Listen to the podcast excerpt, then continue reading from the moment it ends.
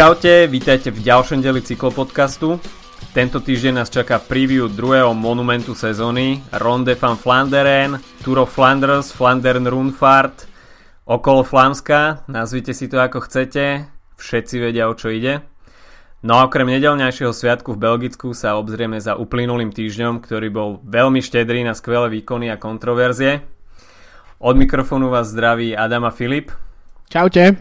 A nestrácajme čas, poďme rovno do Katalánska, kde sa nám odohral týždňový etapák.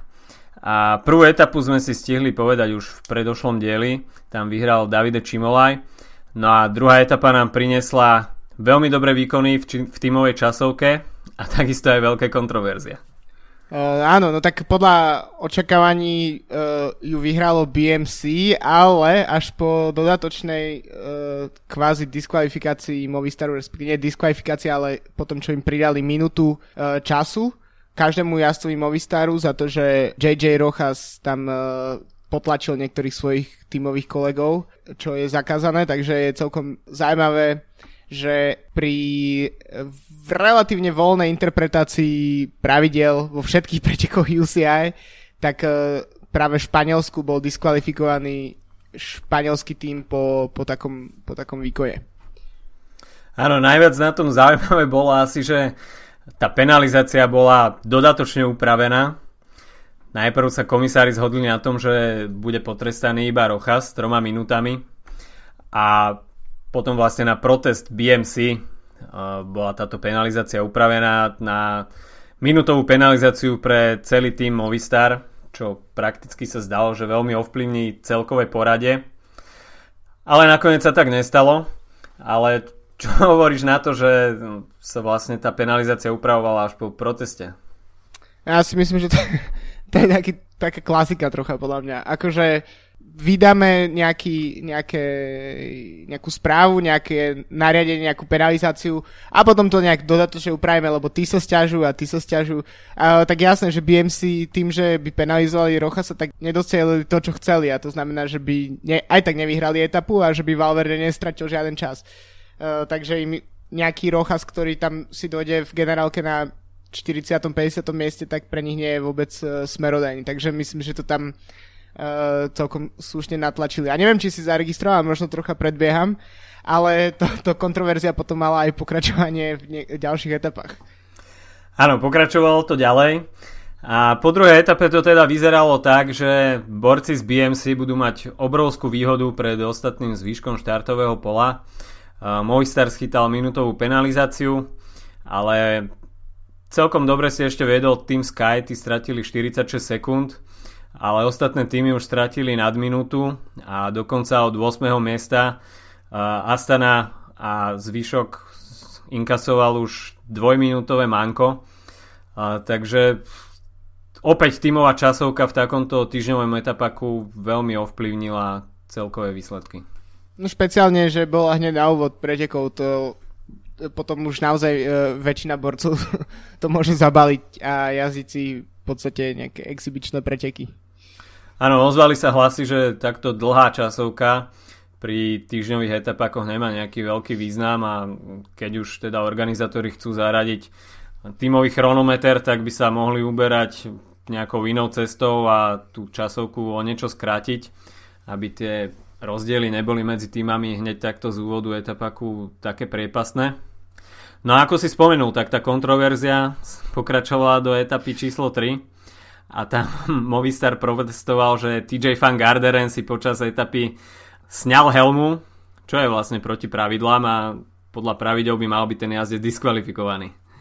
Ale tak e, neviem, nakoľko to vlastne, podobne ako, ako v prvom prípade, keď v podstate e, BMC a TJ to tlačili cez sociálne siete, tak e, aj v tomto prípade to Rochas si zavesil na svoj Twitter a s komentárom, že pravidlá platia rovnako pre všetkých a, a myslím si, že, že teoreticky to možno ani nemusel myslieť uh, až tak, že by túžil po Fangarderovej diskvalifikácii, ale skôr išlo také podpichnutie. Lebo tak ako vieme, Fangarden sa aj tak vždy porazí na pretekoch sám. Áno, situáciu veľmi dobre komentoval aj Geran Tomás. keď vlastne bol ubytovaný v rovnakom hoteli ako BMC aj Movistar a zhodnotil situáciu, že atmosféra v obidvoch tímoch je veľmi priateľská. A, prive- a že bude veľmi tichá večera. tak, tak. No a v tretej etape, tak tam sa nám celé diane rozuzlilo na stúpaní La Molina, kde sa konal veľký ohňostroj útokov a vysoké tempo rozhodne nevadilo dvojici Daniel Martin a Alejandro Valverde a v záverečnom šprinte mal viacej síl španielský majster a takýto scenár asi budeme výdať aj na blížiacich sa ardenských klasikách. No, tak pred eh, Ardenami Valverde naozaj ukázal top formu a takisto Dan Martin uh, ako jeho po, asi najväčší konkurent, tak uh, nebol veľmi pozadu. A takisto netreba zabúdať na Juliana Ala ktorý sa výborne ukázal pred pár týždňami na Nice a takisto na San Reme, takže myslím si, že táto trojica uh, pôjde do Arden jednoznačne s najväčšími šancami. Vo štvrtej etape ešte bola aká taká nádej, že by sa mohla skončiť šprinterským finišom a 14 km pred cieľom útočil Roman Bardec s Danielom Martinom, ale všetko už o necelý kilometr bolo opäť pokope. A dopredu potom zamieril aj Mark Soler s Davidom Godum a pripojil sa k ním Alejandro Valverde a Chris Froome a trochu sa to podobalo akcii z minuloročnej Tour de France, kde sa do úniku dostal Sagan Bodnar, Froome a Thomas. A, avšak 5 km do konca sa tento útok skončil a všetko nasvedčovalo tomu, že skončíme v šprinterskom závere. A organizátori v posledných dvoch kilometroch ešte pripravili pre jazdcov 5 kruhových objazdov. A takže organizácia toho šprinterského vlaku vôbec nebola jednoduchá. No a v šprinte si prvé dve miesta z prvej etapy vymenili Davide Čimolaj a Nasser Buany. Takže etapový triumf pre nášho obľúbeného zlého muža. Ja, ale ja stále, uh, stále uh, verím tomu, že, že Buhany uh, si, si preboxuje svoju pozíciu v svetovom pelotóne a že, že najbližších mesiacov už nebude známy len cez svoje diskvalifikácie a penalizácie, ale práve za to, že bude schopný konkurovať Kitelovi a spol. Takže myslím si, že celkom zaslúžené víťazstvo pre, pre Buaniu. Áno, Nasser Buani už predlžil kontrakt s Kofidisom o ďalšie dva roky takže do 2019. je francúzsky šprinter zazmluvnený. No, piatá etapa nám priniesla opäť vrchárske predstavenie a to konkrétne silnej štvorice Contador Valverde, Froome a Adam Yates. A na záverečnom stúpaní Tortosa s dĺžkou 8,4 km sklonom 9% mal Valverde navyše po ruke Marka Solera, ktorý nastolil vysoké tempo a v problémoch sa ocitli Chris Froome a Adam Yates. A bol to práve Valverde, kto inicioval ten rozhodujúci atak, na ktorý nenašiel nikto odpoveď. A Froome prišiel s Contadorom do cieľa až s 12-sekundovým odstupom. Uh, Solar sa podľa mňa ukázal vynikajúco v týchto pretekoch a myslím si, že pre Movistar to môže byť jeden z kľúčových uh, mužov na potenciálne úspechy v Grand Tour túto sezónu, pretože to, čo predvádzal, povedal by som, že celé preteky, uh, okrem samotného Valverdeho, ktorý si to tam ownoval, tak, tak jednoznačne dvaja najvýraznejší muži pre mňa, to Soler a Jarlinson Pantano, do, hlavný domestik Alberta Contadora. Áno, Soler bol pre mňa veľkým prekvapením a určite je to veľká nádej do už tak nabitého týmu Movistaru, takže myslím si, že od tohto chalana budeme môcť očakávať v budúcnosti na Grand Tour nejaké veľké veci. No v šiestej etape tak to bol výbuch týmu Sky, ktorý prišiel pri dielbe pelotónu e, po 40. kilometri a tam vlastne zaspala celá Frumová skvadra a zopakovalo sa fiasko z minuloročnej VLT. A v cieli stratili 26 minút a tým pádom sa pripravili o dobrý výsledok. Ale divácky to bolo veľmi podarený priebeh tejto etapy. Alberto Contador tam opäť kul pikle, ako zmázať stratu na Valverdeho a 41 km pred cieľom sa vydal do úniku podobne ako na Paríž-Nice. Avšak tento raz to nebolo nič také dramatické a po jednom kilometri bol opäť naspäť stiahnutý v balíku. No hlavnými protagonistami záveru bola dvojica Dario Cataldo z Astany a Alessandro De Marchi z BMC. A ich náskok sa pohyboval okolo 20 sekúnd, ale peloton začal v posledných kilometroch značne zrýchlovať. No na Flam Rouge už začal Cataldo s De Marchi mierne taktizovať a akurát za nimi sa rutil peloton a nakoniec na paske skončil prvý Daryl Limpy pred Alejandrom Valverdem. Celkom prekvapenie na taký finish, čo myslíš? Ako ten dojazd bol veľmi zaujímavý, pretože osobne som celkom fandil Demarkimu a Kataldovi, aby to uh, dotiahli až na pasku, ale no bohužiaľ nejako to chalani trošku pretaktizovali, ale no, tu určite tam už aj ubudli sily. Uh, štvrtý skončil v dojazde Petr Vakoč, takže pekný výsledok pre jazdca Quickstepu. No a v 7. záverečnej etape tak tam čakal na jazdcov barcelonský Monjuik a to rovno 8 krát. No a po náročnom týždni Alejandro Valverde ukázal, že s jedlom rastie chuť a pripísal si na okolo Katalánska aj tretí triumf. No a toto víťazstvo pre Valverdeho bolo naozaj naozaj je to veľký triumf a, a, a absolútne nasadil látku vysoko a ešte špeciálne po tom, čo vlastne musel uh, zmázať to minútové manko z, uh, z tímovej časovky. Ale ja by som sa ešte trocha vrátil k tomu týmu Sky, pretože ja som, snažil som sa, ja som, etapu som nevidel naživo, lebo som, nebol som ten deň uh, prikutý k monitoru, ale keď som sa snažil k tomu niečo dočítať, tak som sa dozvedel o tom, že že sa im to nepodarilo taxicky a pozične. A to by ma zaujímalo, čo sa musí stať, aby celý tým sa takticky a pozične zle nastaví a stráti 25 minút celý, keď má dvoch borcov v týme, ktorí chcú tento rok vyhrať uh, Grand Tour.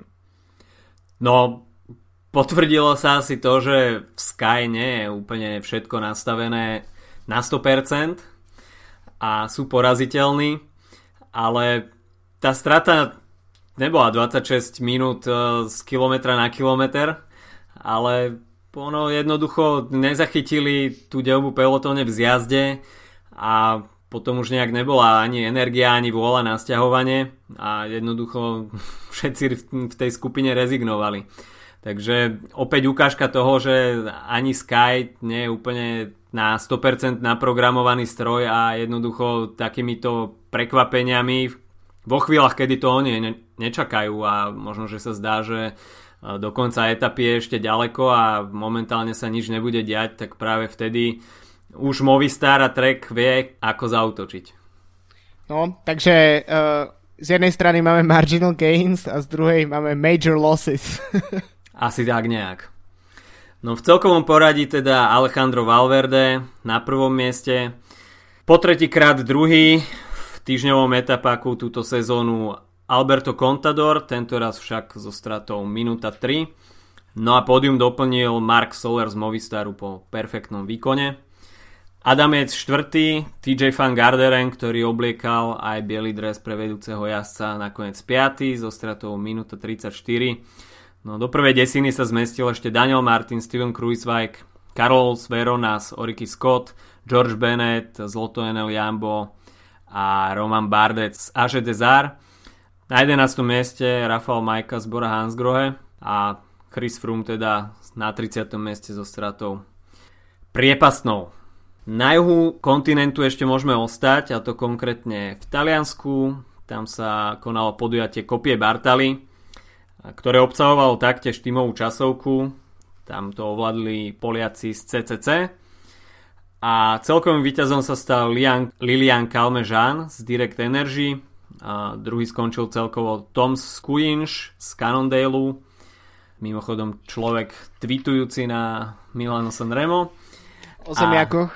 A, a tretí Jean Rosson z Caja Rural. A, takže to by bola akcia z Talianska a môžeme sa presunúť do Belgicka, kde nás minulý týždeň čakal triptych klasík a konkrétne to štartovalo celé v stredu pretekmi Dvarsdorf Landeren a bolo sa na čo pozerať. Tak uh, Dvars uh, bolo prvýkrát v rámci World Tour kalendáru a um, tým uh, Quickstepu prvý raz vlastne v klasikárskej sezóne prelomil tú smolu, ktorá ich sprevádzala a, a nakoniec z toho bolo prvé aj druhé miesto. Áno, Filip Gilbert bol veľmi aktívny a pri delbe skupín zo sebou zobral takých 20 jazdcov, medzi ktorými bol aj Dylan Chronewegen, Saša Modolo a všetko to začalo nasvedčovať tomu, že 75 km pred cieľom sa uskutoční kľúčová selekcia.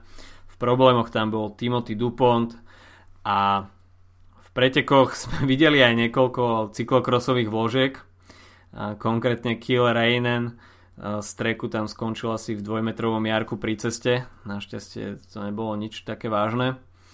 Eh, no na Ekenberku sa unik roztrhol a opäť sme videli aj jazdu po asfaltovom chodničku, ktorý bol veľmi kritizovaný, ale tento raz to zostalo nepovšimnuté. A v čele pelotónu sa snažili asi Cannondale Drapak, ktorí pracovali pre Sepafan Markeho. A Jasper Stuyven nasadil v pelotone obrovské tempo eh, na Tajenbergu a roztrhal pelotón na viacero častí. A 45 km pred cieľom jeden z kľúčových mužov AG Desar, Oliver Nessen, riešil defekt predného kolesa. No a ďalšou prekažkou bola dvojkombinácia Quaremont-Paterberg. Na Quaremonte už musel zabrať aj Sepfan Marquez so Zdenkom Štybarom, pretože ten náskok úniku stále ostával 45 sekúnd.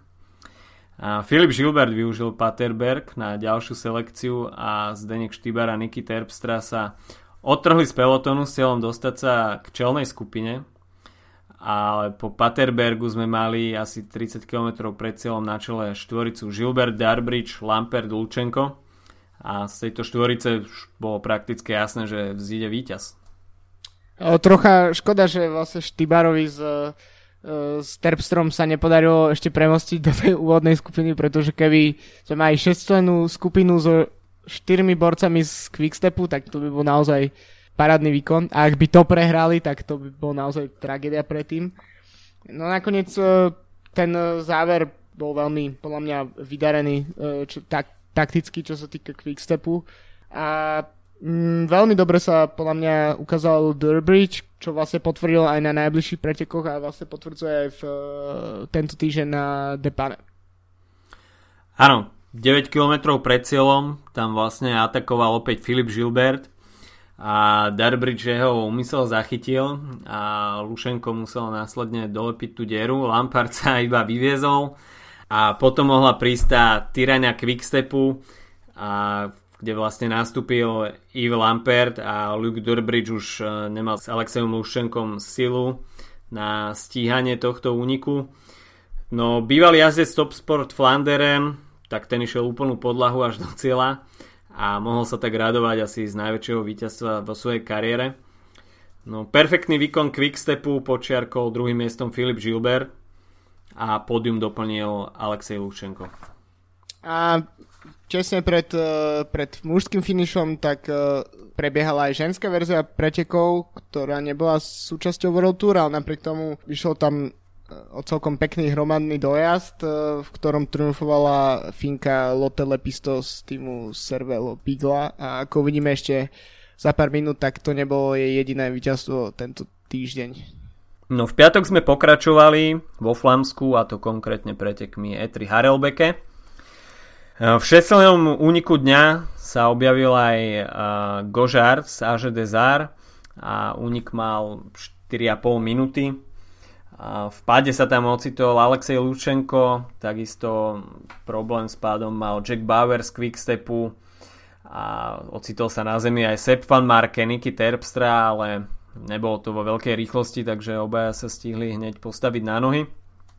No, rozhodujúca selekcia prišla na Tajenbergu, kde bol vpredu Tom Bonen, Peter Sagan, Filip Gilbert a takisto ďalších 15 jazdcov a 65 km pred cieľom sa ustavila zaujímavá skupina, a v ktorej nechybal Filip Gilbert, Sepp van Marke, Greg van Avermaet, Luke Durbridge a asi desiatka ďalších.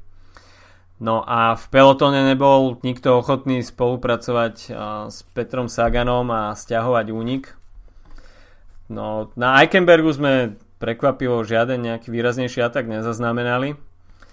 No a 50 km pred cieľom, tak tam sa vetral vpredu Fabio Feline, ktorý sa snažil tento únik zlikvidovať, ale nejaká ochota k spolupráci nebola, tak už bolo jasné, že to stiahovanie nemá nejaký veľký zmysel a únik bude sláviť úspech. Konec nádej Petra Sagana prišiel 42 km pred cieľom, keď po páde v nízkej rýchlosti tam mal technické problémy a po nasadnutí na bicykel sa mu tam stále niečo nezdalo, takže takto vlastne skončil v pretekoch a následne čelná skupina už prechádzala Paterbergom a na jej čele bol Filip Gilbert, ktorý spravil definitívnu selekciu a na čele sa objavila trojica Filip Gilbert, Greg Van Avermaet a Oliver Nessen.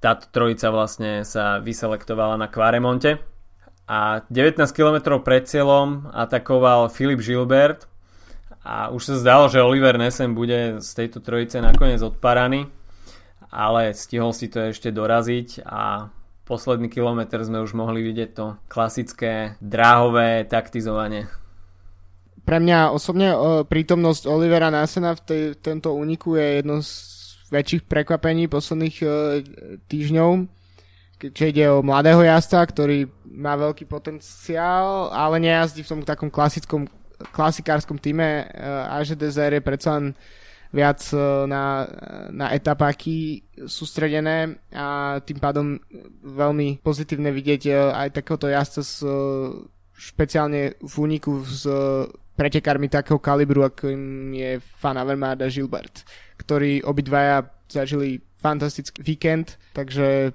je to vlastne potvrdenie potenciálu, ktorý práve by mohol v najbližších rokoch určite vyústiť do toho, že, že mám, budeme mať ďalšie veľké meno uh, belgických klasik. Áno, Oliver Nessen možno bol pre niektorých prekvapením, ale uh, je to Belgičan, takže lokálne cesty pozná, uh, tie kocky a pavé úseky má tak povediac v krvi. Takže môžeme sa fakt tešiť, že opäť je tu ďalší mladý jazdec, ktorý do ďalších rokov má obrovský potenciál na tieto flámske klasiky. No a k záveru toho preteku, tak to drahárske taktizovanie si asi mohli dovoliť, pretože mali obrovský náskok. No a nakoniec Greg Van Avermaet mal v tom šprinte najlepšie nohy druhý skončil Filip Gilbert a Oliver Nessen tretí.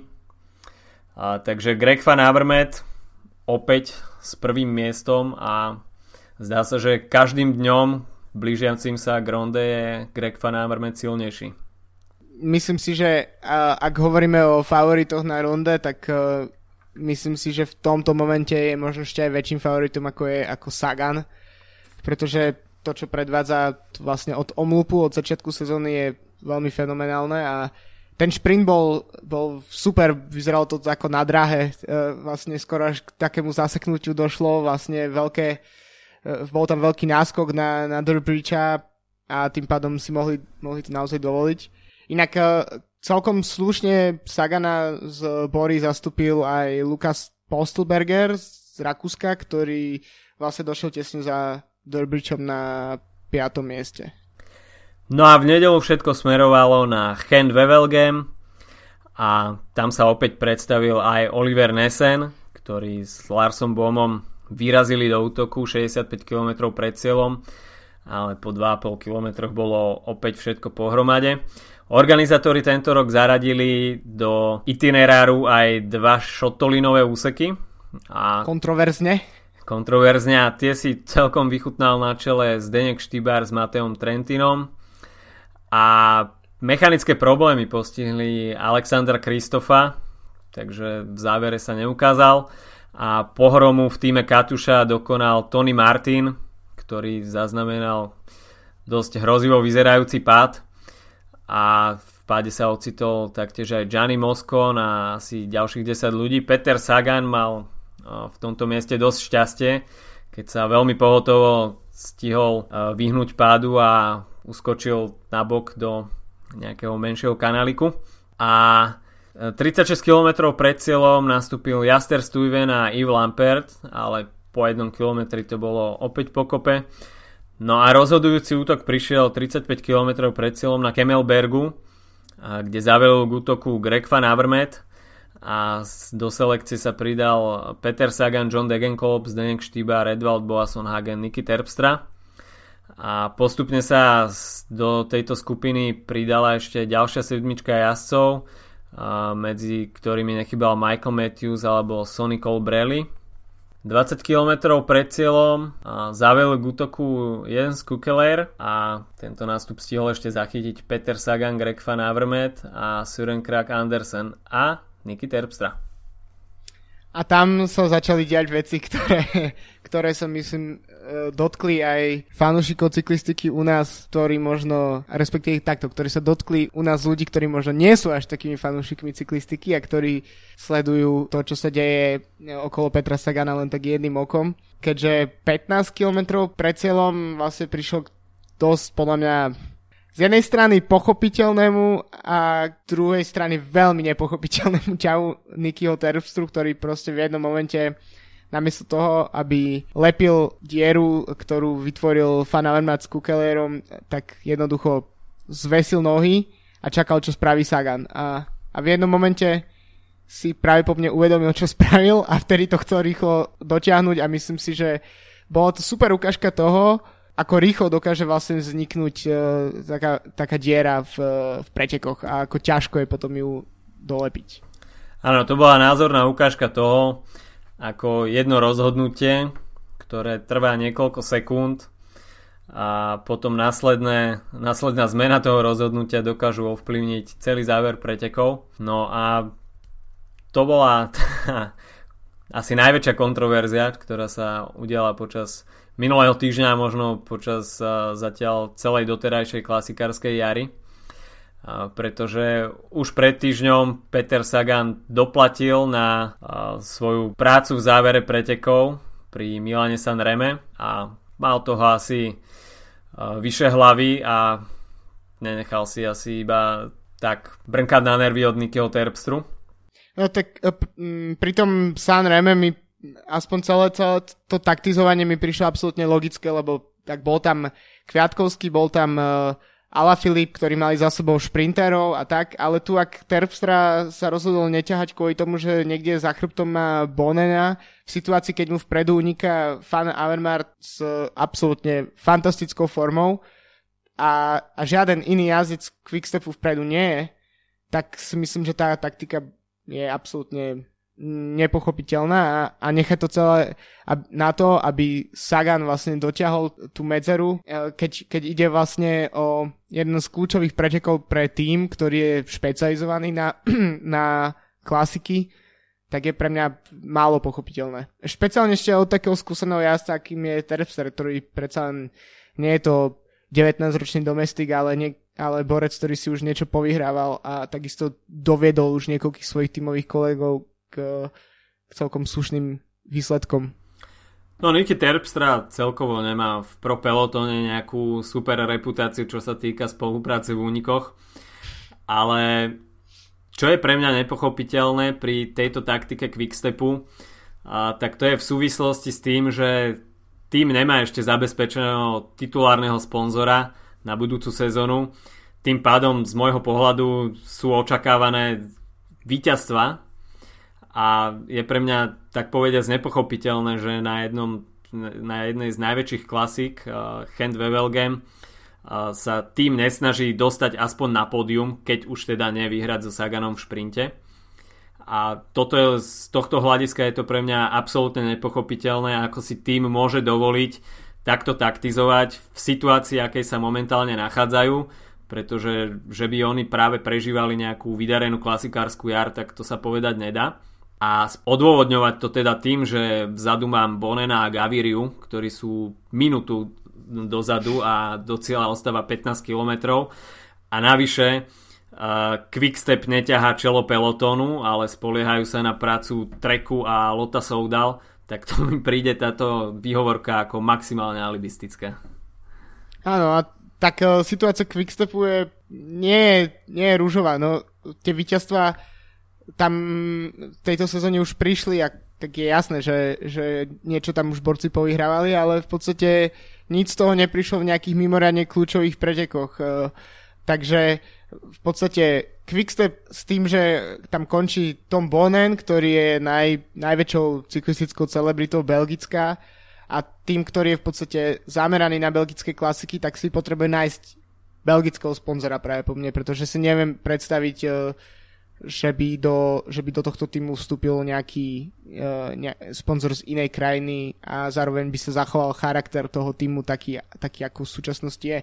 Ale zároveň Quickstep, myslím si, že v posledných rokoch príliš sa snaží napríklad hrať na, na tú kartu Bonena aj v situáciách, kedy by to nemusel robiť, pretože uh, má kopec iných možností, má, má borcov, ktorí by v iných tímoch, mo, mo, tímoch mohli byť uh, lídrami uh, ich vlastne klasikárskych tímov a, a tuto sú v pozíciách domestikov na Bonena, ktorý už nevyhráva toho toľko, ako to vyhráva pred 5 rokmi a, a v podstate Takisto mi prišiel pomerne zvláštny aj, aj angažman Filipa Gilberta pre toto sezónou, že je to vlastne ako keby spoliehanie na ďalšieho uh, borca, ktorý nemá pred sebou uh, nejaké... Nie je úplne perspektívny do budúcnosti. Áno, presne tak. Hoci musím povedať, že to, čo ukázal tento týždeň je, je dosť obdivhodné.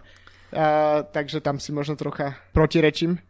Ale myslím si, že ten tým musí trocha uh, začať trocha inak pristupovať klasikám, pretože ak chcú vyhrávať, tak musia ťahať, musia stavať borcov do únikov, musia, musia zachytávať kľúčové nástupy, pretože inak, uh, inak všetko vyhrá Fan Havermart. Alebo Sagan.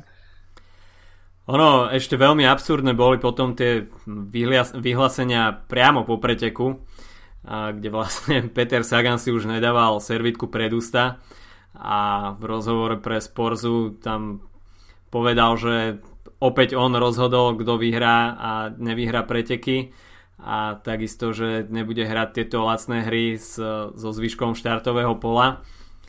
A je to vlastne iba vyústenie toho už viac mesačného diania, ktoré sa okolo Petra Sagana odohráva.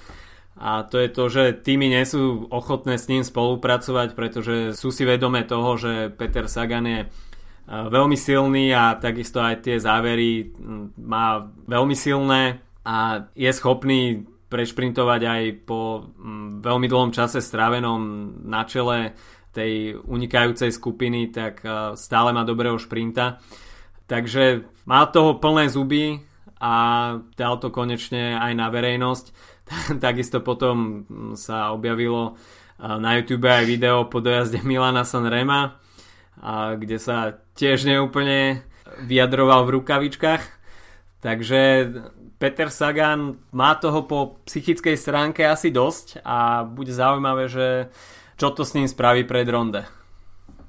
Ja si myslím, že no ešte myslím, že ronde sa budeme venovať o chvíľu, ale myslím, že môžeme očakávať do Sagana pokus o reprízu minulého roku a to znamená proste si dať na záver časovku sám so sebou, pretože, pretože spoliehať sa na to, že bude s niekým spolupracovať, e, na to sa nemôže spolahnuť. No a reakcia na vyjadrenia Petra Sagana nenechala dlho čakať a Quickstep bol podľa mňa veľmi vtipný, pretože vyjadroval sa k tomu aj Niky Terpstra, aj Tom Bonen, aj športový riaditeľ a z celého toho vyplýva to, že Peter Sagan je momentálne najväčší neurotik na svete a nikto nevie, prečo sa toľko vytača. Ale všetko by bolo v pohode, kebyže športoví riaditeľia z Quickstepu nevyhlásia, že pokiaľ nevyhrajú oni, tak prehra Sagan. Tak to už si myslím, že hraničí s absurditou.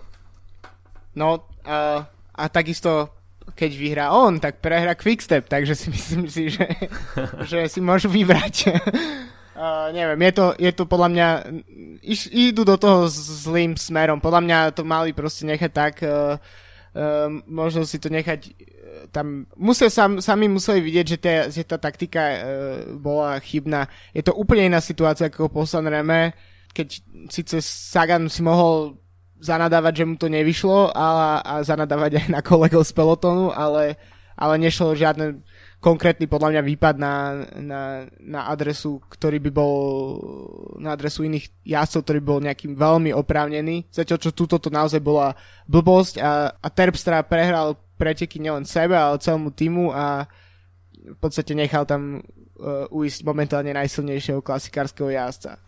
No druhý rozmer tohto celého problému môžeme vidieť v tom, že Peter Sagan sa opäť nachádza v týme, ktorý na klasiky nemá druhú voľbu a on je jediná voľba. Takže nie sa to čomu čudovať, že ostatní jazdci, ktorí nie sú s ním ochotní spolupracovať, tak tým pádom ho z tých pretekov doslova odparajú, pretože nech robí čo robí, tak pri takejto situácii sám nič nezmôže a nemôže sa spoliehať na to, že jeho tým má nejakú inú voľbu. Proste on je tou voľbou a musí jednoducho makať za všetkých. Čiže toto je jeho smola, že ten tým nie je taký, ako je v prípade Quickstepu, že oni si teoreticky môžu povedať, že OK, máme vzadu ešte ďalších troch borcov, ktorí sú schopní vyhrať, aj keď tejto situácii konkrétne tomu tak nebolo. A, ale jednoducho Peter Sagan musí hrať s tým, čo má a momentálne je to také, že musí hrať iba sám na seba. Áno, a myslím si, že to niečo na zamyslenie pre Boru, pre budúcu sezónu, pretože z jednej strany sme zvyknutí na to, že, že Sagan jazdí sám na seba a myslím si, že nejde o, o, ani o, nejakých, e, o nejakú potrebu uh, domestikov, ale skôr práve o, o druhú voľbu. Možno, možno by naozaj pomohlo mať napríklad nejakého mladého potenciálneho uh, Belgičana, ktorý by bol schopný byť vlastne tou druhou voľbou, možno trocha vo výsledku, no, možno by mohlo ísť o prekvapenie napríklad, ale, ale jedno, jednoznačne by tam mo, mohol byť nejaký taký borec, uh, akým bol pred pár rokmi napríklad uh, Jesper Stuyven, keď bol ešte mladší, alebo práve spomínaný Oliver Nassen a myslím si, že Belgicko je plné takýchto talentov a že možno by vôbec nebolo na škodu preboru zaloviť vlastne v týchto vodách, ak, ak chcú budúcu sezónu uh, byť uh, ešte viac konkurencieschopný práve na, na klasikách typu Dvars alebo Handvelden. Takže až športoví riaditeľia a zbory ešte nad tým nerozmýšľali, tak im dávame radu zadarmo. Platiť nám nemusia, takže kľudne sa môžu porozhliadnúť po nejakých mladých Belgičanoch.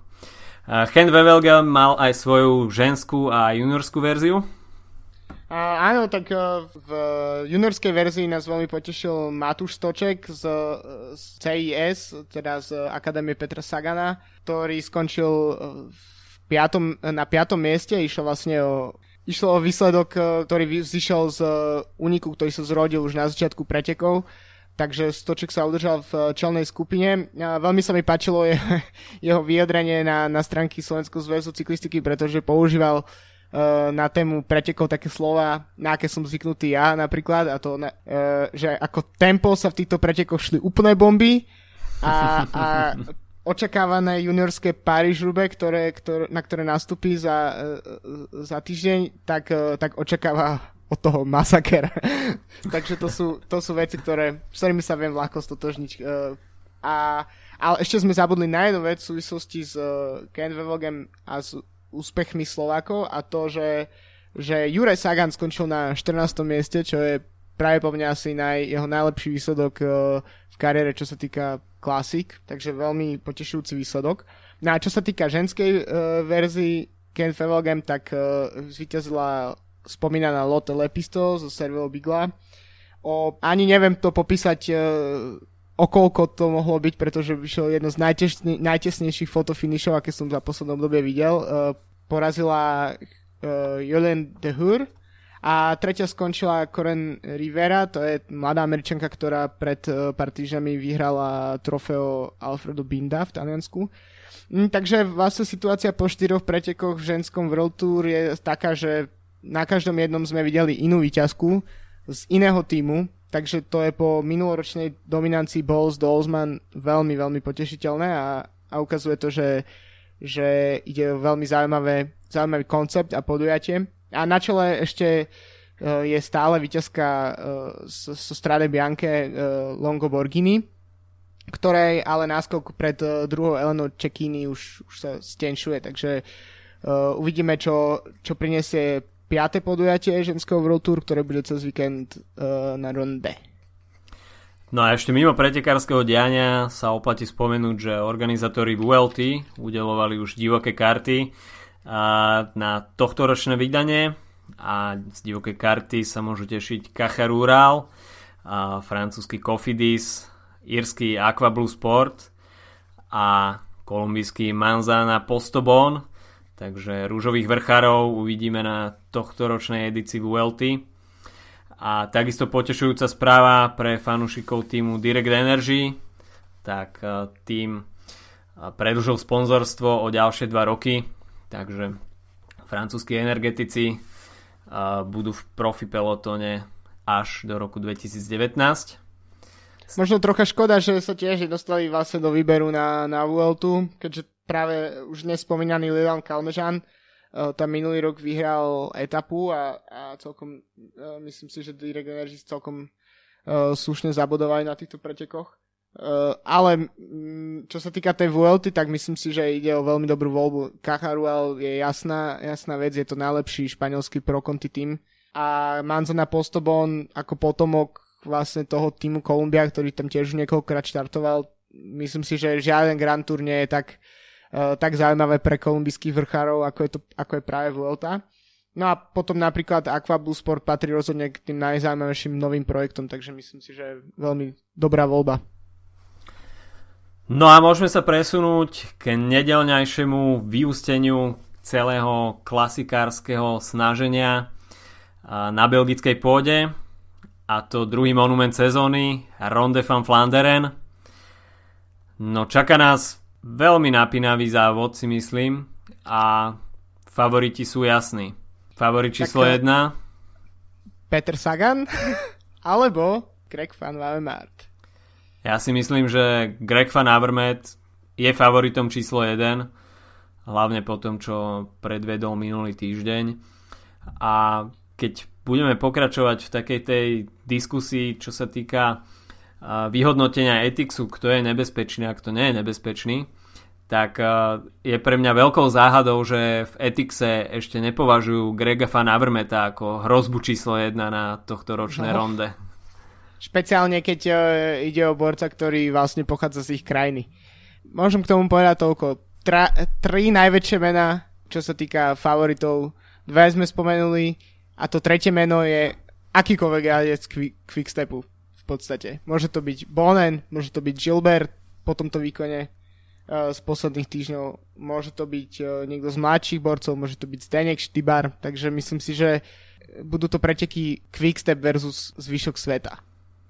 Je to možné, ale neviem, ako bude mať Quickstep konkrétne taktiku, či sa pôjde na Tomekeho, ktorý sa už uh, potom o týždeň následne bude luči, lučiť s kariérou na Paríž-Rube ale pokiaľ by dostal voľnosť Filip Gilbert, tak si myslím, že pri momentálnej forme je možno ešte väčším favoritom ako Peter Sagan, pretože na Petra Sagana si budú dávať všetci pozor a ako už naznačil Quickstep, tak pokiaľ nevyhrajú oni, tak prehra Peter Sagan.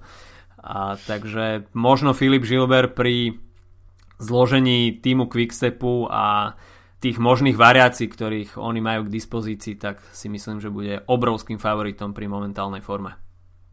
To je vlastne zaujímavá vec, lebo som naozaj nemyslel, že už to niekedy v živote poviem a to, že Gilbert ide na monument uh, ako jeden z favor- favoritov. Takže určite pôjde o veľmi zaujímavé preteky.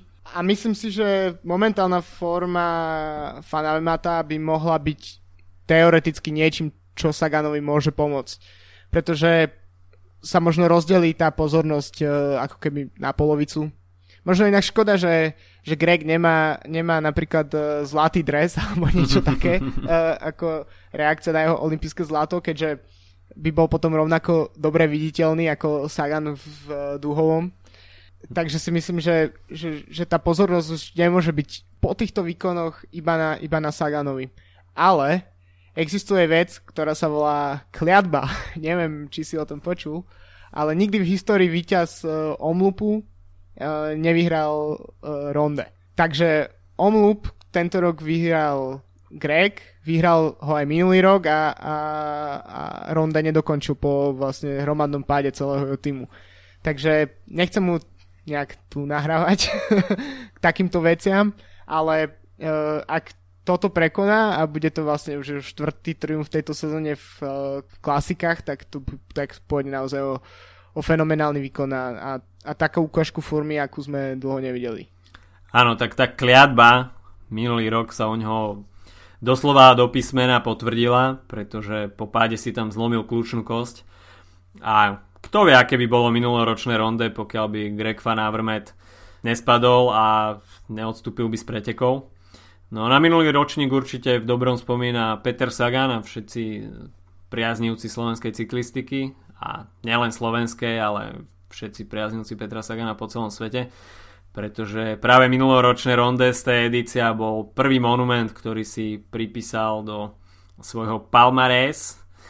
A s druhým miestom sa v poslednom ronde svojej kariéry lúčil Fabian Cancellara, ktorý vyhral tri ročníky Ronde van Flanderen a pódium doplnil minulý rok Sepp van Marke. No, štvrtý skončil Alexander Kristof, víťaz z roku 2015 určite jeden z horúcich favoritov aj tento rok. No a možno prekvapivo v týme Sky bude chýbať e, Michal Kviatkovský a veľmi ťažko povedať, na koho bude, e, sa bude Sky spoliehať, či to bude Ian Stannard alebo Luke Rowe. No asi, asi títo dvaja, Nemy, nemyslím si, že by tam v ich týme bol niekto momentálne, kto by mohol konkurovať uh, Saganovi a spol. Z jasov, ktorí už majú skúsenosti s víťazstvom z ronde, tak to je aj Tomeke, ktorému sa podarilo triumfovať na ronde v roku 2005-2006 a v roku 2012. A, a takisto Steen Devolder, tie jeho víťazstva už majú nejaký rok, 2008-2009 a predstaví sa nám v drese Veranda s Willem Skrelan. Medzi ďalšími ľuďmi, ktorí sa budú pokúšať o dobrý výsledok, tak to bude určite Sepp van Marke, ktorý bude chcieť konečne pridať nejaký výraznejší klasikársky úspech na svoje tričko a takisto by sa opäť mohol prebudiť John Degenkolb v týme Trek Segafredo. Myslím si, že čo sa týka pozerania sa nejakých zostav tímov, uh, tak je to vlastne kto je kto na, na tej pôde belgických klasik, pretože tam naozaj štartujú všetci. Takisto nemáme situáciu minulých rokov, častokrát práve niektorí favoriti sa uh, ne, neštartovali už v tejto neskorčej časti, teda okolo Ronde a paríž pretože jednoducho mali pády za sebou a podobne. Myslím si, že v tejto sezóne zatiaľ všetci favoriti jazdia, by som povedal. Uh, čo sa týka Fan Markeho, tak on má nejaké zdravotné problémy, takže neviem, nakoľko bude schopný napodobniť jeho výkon z Vaneška, kedy to dlho vyzeralo, že bol jediný, ktorý dokázal držať krok so Saganom až do momentu, kedy ho Sagan neodpáral absolútne fenomenálnym spôsobom. Takže myslím si, že, že favoritov je naozaj obrovské množstvo a myslím si, že tam obrovské množstvo pretekárov, pri ktorých si uh, napríklad keď sa pozrieš, keby sme sa napríklad teraz dozvedeli dopredu pár dní, kto vyhrá, a bolo by tam možno iné meno ako, ako je Sagan alebo, alebo Greg, uh, tak by si si povedal, no okej, okay, to dáva zmysel. Myslím si, že takých mien môže byť teoreticky pelotone 20 napríklad. Áno, to je pravda. Uh, určite silný tým má aj Orika Scott, kde bude štartovať Luke Darbridge, Jens Kukelair, Matt Heyman, Mitch Docker, Luka Mesgeč. Ehm, takisto v drese Aže Desar ehm, vyštartuje Steen Vandenberg, Oliver Nessen, ehm, Dimension Data sa bude spoliehať na Edvalda Boasona Hagena, Lars Bohm v drese Lotto NL Jambo, Žilen van Kersburg, Zavanti. Takže tých mien tam je naozaj veľa. Alexander Kristof bude mať po ruke Michaela Morkova alebo Tonyho Martina. Ale takisto napríklad Uh, aj Loto Soudal bude mať veľmi silnú zostavu, T.S. Benot, uh, Jürgen Rolands a možno uvidíme, že sa uh, vpredu v úniku ocitne aj Andre Greipel ako minulý rok. Tak Greipel uh, má svoj, svoje momenty, kedy, kedy naozaj dokáže ťahať uh, svojich, svojich kolegov z lota, mm, čo je vlastne veľmi zaujímavý moment vidieť uh, gorilu uh, na dlažobných kockách uh, v úplne inej situácii, ako sme na ňo zvyknutí z, uh, napríklad uh, z rovných et- etapách na Tour, kde, kde je práve on v opačnej situácii, kedy pracujú na neho, tak, uh, tak na Rondes každoročne ukazuje ako jeden z najlepších domestikov, keď to chce robiť. No silný podporný tým bude mať aj John Degenkolb. Okolo seba bude mať Jaspera Stuyvena, Edvarda Tuensa, Fabia Felineho, Gregoryho Rasta, Kena de Corta Bojafon Popela. Takže určite silná zostava Treku Segafredo. No a celý ten belgický festival cyklistiky nám odštartuje z Antwerp a končí nám v Udenarde. A trikrát na nás čaká Ode Quaremont a takisto dvakrát Paterberg. A rozhodujúca bude práve tá záverečná kombinácia Quaremontu s Paterbergom, kde minulý rok Peter Sagan nasadil to vražedné tempo v súboji s, so Sepom Fan Markom a Fan Markemu sa ako keby v tej chvíli zastavili nohy. Takisto sa do pretekov po niekoľkých rokoch vracia legendárny Múr, to je vlastne je veľmi fotogenické stúpanie uh, na dlažobnej kocka, kde na vrchu uh, je tá kaplnka a kde je naozaj mega úzka cesta, ak sa to vôbec dá nazvať cestou a síce tento, toto stúpanie príde už pomerne skoro, myslím, že to bude okolo 150-160 km pred cieľom, takže pravdepodobne sa tam až tak karty nebudú miešať, ale určite je dobré, že, tento, že toto stúpanie sa vrátilo na ronde. Áno, toto stúpanie chýbalo zo pár rokov na ronde a je veľmi dobré, že sa vrátilo do itinerára aktuálne si ho mohli užiť aj borci, ktorí štartujú na 3 dní Depane Coxide. A práve na Kapelmure bol veľmi aktívny Filip Žilber.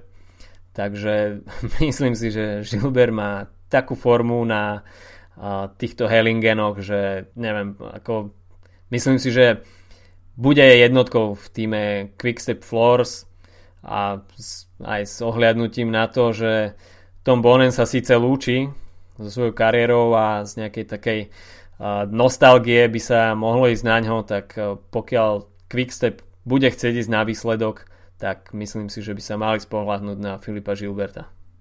Myslím si, že Bonen sám má väčšie ambície na Rube ako na, ako na Ronde, keďže, keďže na, na Rube môže získať absolútny rekord v počte víťazstiev, takže myslím si, že to bude pre neho uh, absolútne kľúčové a, a preto si myslím, že skôr, uh, skôr sa bude šetriť na ronde. Tvoj tip? Od srdca alebo z rozumu? Môžeš oba. uh, tak od srdca doprial by som to Zdeňkovi Štybarovi. Takisto by som možno trocha polavilo po tomto víťazstve uh, vlastne celé, celá tá aféra s Quickstepom a konečne by niečo vyhrali, v, respektíve nie niečo, ale konečne by vyhrali Monument. Uh, a takisto v posledných mesiacoch mám pocit, že možno nenaplňa úplne svoj potenciál, ktorý je obrovský. Uh, takže jemu by som to doprial. A čo sa týka rozumu, asi Gilbert No, môj tip od srdca nebude tento raz Pipo Pocato, hoci štartovať bude. Ha, si ma sklamal práve.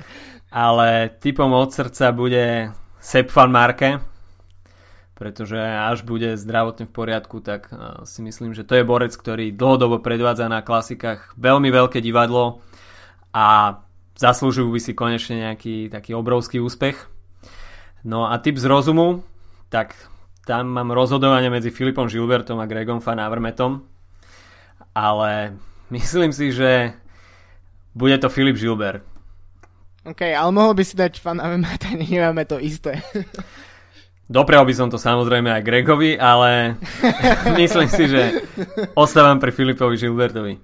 Hej, uh, nie, vôbec by som to, myslím, že ešte dva týždne dozadu by som si netrúfol vôbec povedať, že, že Gilbert by mohol byť favoritom ronde. Akože bolo by to pre mňa skôr niečo... Skôr, skoro by som to prirovnal ako, ako k tomu, keď povieme, že Pipo vyhrá uh, Milan Sanremo napríklad. Áno, takisto, takisto som už nerátal s tým, že aj celkovo som bral ten prestup Filipa Gilberta do Quickstepu tak, že opäť sa budú, budú v Quickstepe snažiť posilniť tú ardenskú zostavu, aj keď podľa mňa trošku nezmyselne, pretože ten ardenský týždeň nie je taký dlhý na to, aby potrebovali troch špičkových jazdcov na ardenské klasiky, ktorí budú chcieť ísť na výsledok na seba. Ale vôbec som nerotal s tým, že by sa Filip Gilbert ešte mohol uh, uchádzať o prvenstvo napríklad na Ronde van Flanderen. Takže no, veľké prekvapenie a myslím si, že pri momentálnej forme jeden z top favoritov. Určite. A tak ako ty hovoríš o, o Sepovi, tak vlastne to bol môj t- druhý typ od, od srdca, pretože tiež by som to veľmi doprial aj, aj tomuto borcovi. No, zaujímavá bude záverečná kombinácia štyroch stúpaní Tajenberg, Kruisberg, Ole Quaremont a Paterberg. Takže tam si myslím, že sa definitívne rozhodne a tam očakávam veľkú, veľkú akciu od borcov, od ktorých sa to bude očakávať. Mám na teba jednu otázku. Ronde alebo Rube? no, Mnohí jazdci označujú práve ronde za svoj obľúbený pretek v kalendári. A ronde má veľa vecí do seba. Je to jeden z mojich, môžem povedať, že druhý najobľúbenejší pretek sezóny. A prvý je jednoznačne Paríž-Rube. Ako je to kráľovná klasik a mám rád tú nevypočítateľnosť Paríž-Rube, pretože tam si človek nikdy nemôže byť istý, aj keď prešiel už cez tri štvrtinu úsekov pave, tak ešte stále, stále nemá istotu, že to úspešne dotiahne do cieľa, pretože každý ten pavé úsek je zradný a má svoje úskalia, uh, takže tá nevyspytateľnosť Paríž-Rube si myslím, že vyhráva v porovnaní v súboji týchto, týchto dvoch obrovských monumentov a ťahákov cyklistického kalendára. Uh, takže keď už, sme, keď už sme sa venovali toľko Filipovi Gilbertovi, tak vlastne môžeme uh, ešte v rýchlosti zhodnotiť aj uh, 3 dní de Pan. Uh, to sú preteky, ktoré sa vlastne skončili v, vo štvrtok. A uh, víťazstvo si pripísal Filip Gilbert po tom, čo uh, vlastne v prvej etape zaznamenal parádny, parádny únik, samostatný, uh, ktorým potvrdil formu, no a potom v druhej etape triumfoval Alexander Kristof zo šprintu, e, v tretej etape, teda rannej tretej etape zvíťazil Marcel Kittel v šprinte a momentálne tímovú časovku vyhral Luke Durbridge, takže ďalšie, ďalšie potvrdenie uh, veľkej formy pre Australčana. No a Gilbert prišiel na 7. mieste len zo stratou 17 sekúnd, takže si pohodlne udržal uh, vedenie v generálnej klasifikácii. Takže breaking news, stridní Depane Coxide a nič to na tom nemení to, že Filip Gilbert bude s jedným z top favoritov na nadchádzajúcom ronde. Skôr to potvrdzuje. Skôr to potvrdzuje. A keď už si spomínal Paríž-Rube, tak eh, to nás čaká budúci týždeň a z Paríž-Rube sme pre vás opäť pripravili súťaž o plagát. A, takže cez víkend na facebookovej stránke dodáme detaily. Postup bude asi rovnaký ako pri a, súťaži na Milano San Remo. Takže asi to bude prostredníctvom komentáru pod a, fotkou plagátu. Takže kto má záujem o plagát s vyobrazením Aremberského lesa, tak môže sa zapojiť do súťaže. OK, tak to by bolo na tento týždeň od nás všetko.